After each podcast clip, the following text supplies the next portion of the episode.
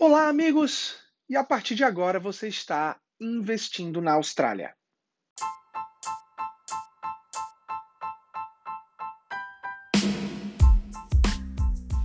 Terça-feira, dia 15 de novembro, e vamos para mais um episódio do nosso podcast essa semana. E o que, que eu trouxe para vocês para a gente conversar? Ao longo da, da semana eu recebi, na verdade, de um dos nossos clientes, é, uma matéria do realestate.com.au, até assustadora a matéria, né? Falando a população está aumentando, está surging, né? Que é um aumento muito grande e onde vamos morar. Né? Então é um título até que eu achei super interessante, né? De criando um certo pânico de e agora? O que, que vai acontecer? E, e nesse momento que a gente está tendo juros subindo, incertezas, inflação, é, eu achei super interessante trazer aqui é, um pouquinho dos dados que traz nessa matéria e, e o que mais a gente tem visto é, ao redor do mercado nessa, nessa última semana.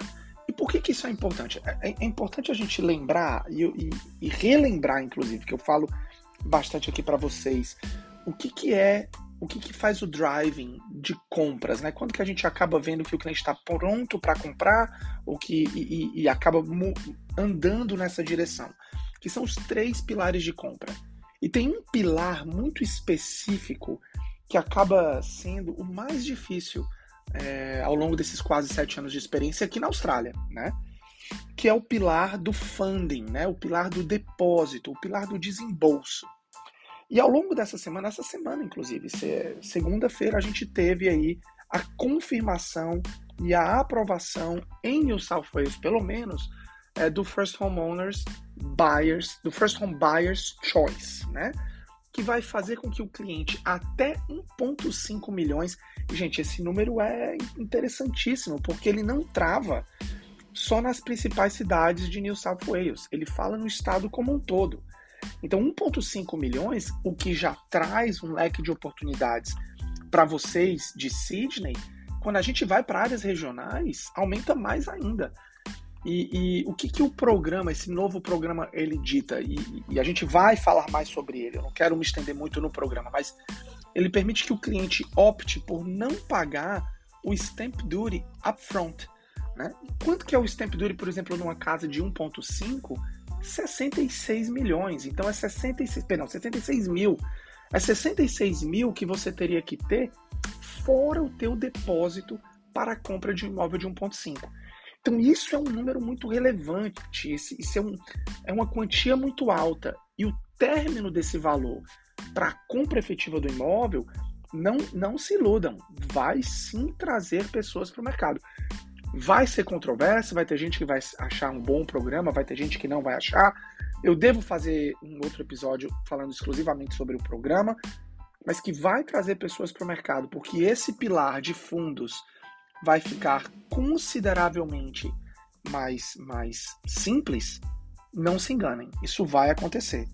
Né? E isso vai trazer cada vez mais é, a competição, que é o que a gente sempre fala aqui, nessa faixa de preço, entre aspas, affordable. E eu não estou querendo é, falar que 1,5 milhões é barato, mas para você que está em Sydney, você sabe que é, os benefícios eles paravam praticamente em 900 mil, e agora estão sendo estendidos a 1.5, o que é um big deal, tá? Mas por que que essa matéria ela está falando né, de onde que a gente vai morar, né? E, e, é como eu disse, isso vem numa semana em que mais um incentivo para o primeiro comprador chega, né? É, ou seja, mais pessoas potencialmente entrando na concorrência de compra do mercado. Ponto. Começa pela população, pelo projeto de aumento de população que a Austrália tem. E que isso é muito claro e está no budget desse ano, foi divulgado no budget desse ano. Então a gente vai ter sim a meta de até é, 2030, a gente está falando aí numa população de 29 milhões. Então é um crescimento expressivo e essas pessoas precisam ter onde morar. Entendam, a gente teve o ano de 2021, onde teve todo aquele período de lockdown, onde a Austrália teve um déficit. A Austrália teve pessoas indo embora, né? Tendo um déficit de 85 mil pessoas do ponto de vista de população. Então agora, muitas dessas pessoas estão voltando e não só isso. A, a, o governo ele está abrindo essas portas para as, as imigrações, né? Para a imigração de outros países, de áreas que sim, fundamentalmente necessárias aqui para a Austrália. A gente sabe disso, principalmente nós como imigrantes. E o que, que eu levanto quando a gente fala em pessoas, eu não estou falando, gente, de estudantes, tá? Eu estou falando de pessoas que já vêm com o PR.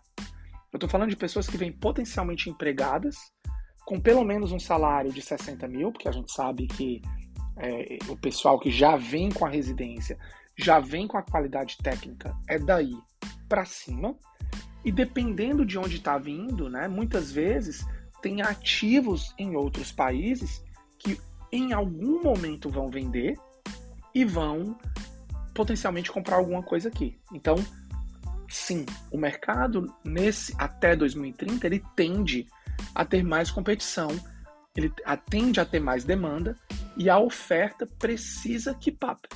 Porque caso contrário, a gente está falando em crescimentos muito maiores para quem tem medo aí de quedas é, consideráveis. Lembra, a gente vai ter bastante demanda. Se a oferta não keep up, a gente pode ter um problema. Vamos lá, 2030, o que, é que a gente está falando? Está falando de 8,5 milhões de pessoas em New South Wales, 7 milhões em Victoria e 5,6 milhões em Queensland. Então é muita gente para todos esses estados. É claro, esses imigrantes, quando chegam, eles não chegam comprando, né? A jornada não é essa. E isso a gente tem muita experiência aqui para dizer para vocês. A jornada é: o imigrante chega, ele se adapta, ele aluga, ele entende aonde está para eventualmente comprar. Mas sim, ele precisa alugar. E aí vem outro problema que a gente está vivendo, que é o problema do aumento de aluguel, que é o problema de inspeções com 100, 150 pessoas. Vide aí né? Vocês que estão em Sunshine Coast, vocês que estão em Gold Coast, vocês que estão em Adelaide sabem da dificuldade que está sendo muitas vezes é, é, de alugar imóvel. Clientes nossos que estão entrando em contato conosco, não porque é, necessariamente precisam comprar, mas porque já receberam mensagem é, do, do landlord falando que, olha, estamos colocando esse imóvel à venda, provavelmente quem comprar pode ser que peça é para você sair. Então, pessoas que agora precisam estar prontas. E eu volto para o início do podcast. Agora, essa pessoa que queria comprar 1,5 já vai ter 66 mil a menos para entrar. Então, gente, levem isso em consideração na análise, nas projeções futuras de vocês, tanto para você que é primeiro comprador, como para você que é investidor, tá? O mercado é cíclico, a gente está no momento de queda, mas a previsão é de um aumento muito grande de demanda que infelizmente a gente não tem é, a oferta necessária, né? As construções elas não conseguem ainda é, é, suprir toda essa necessidade. Por quê? Aumento de material, enfim, tudo isso a gente já sabe o que vem acontecendo. O que, que tem acontecido, né? Investidores cada vez mais é, tentando entrar no mercado e tentando é, atender essa, essa, essa necessidade dos inquilinos, de pessoas que querem de fato morar de aluguel. Dito isso, com a subida das taxas de juros, não é todo investidor que está com coragem de entrar no mercado. Né? E aí vem a balança no sentido oposto. Né? Não só esse momento de incerteza acaba deixando para investidores mais experientes, para pessoas que pesquisam mais sobre o mercado, para pessoas como vocês que tendem a se preparar cada vez mais, né? Como o próprio assessment rate que hoje é a taxa de juros mais 3%. Então, o que é que significa? O banco ele vai te emprestar a 7, mas ele vai analisar a 10. O banco ele vai te emprestar a 5, mas ele vai analisar a 8. E existe sim um push grande dentro do, do, da, das lideranças né, do mercado para que esse assessment rate, para que o governo permita que essa taxa de análise caia para 2,5, né? Facilitando mais para o investidor entrar no mercado, criando mais oportunidades de aluguéis, liberando imóveis para aquele pessoal que precisa morar de aluguel nesse momento. Então, sim, a gente está com a crise de housing, a gente tem alguns estados fazendo summits, e eu acho que é um ponto interessantíssimo e importantíssimo para a gente começar a discutir é, nos próximos seis meses a um ano ou dois anos aí pela frente. Muito bem, gente. Esse é o nosso podcast dessa semana. Me fala a tua opinião, me fala o que é que você acha. É, me fala se você quer que eu me aprofunde um pouquinho mais, quer seja num assessment rate, quer seja nessa parte aí dos benefícios especificamente por estado. E até o próximo episódio. Um grande abraço.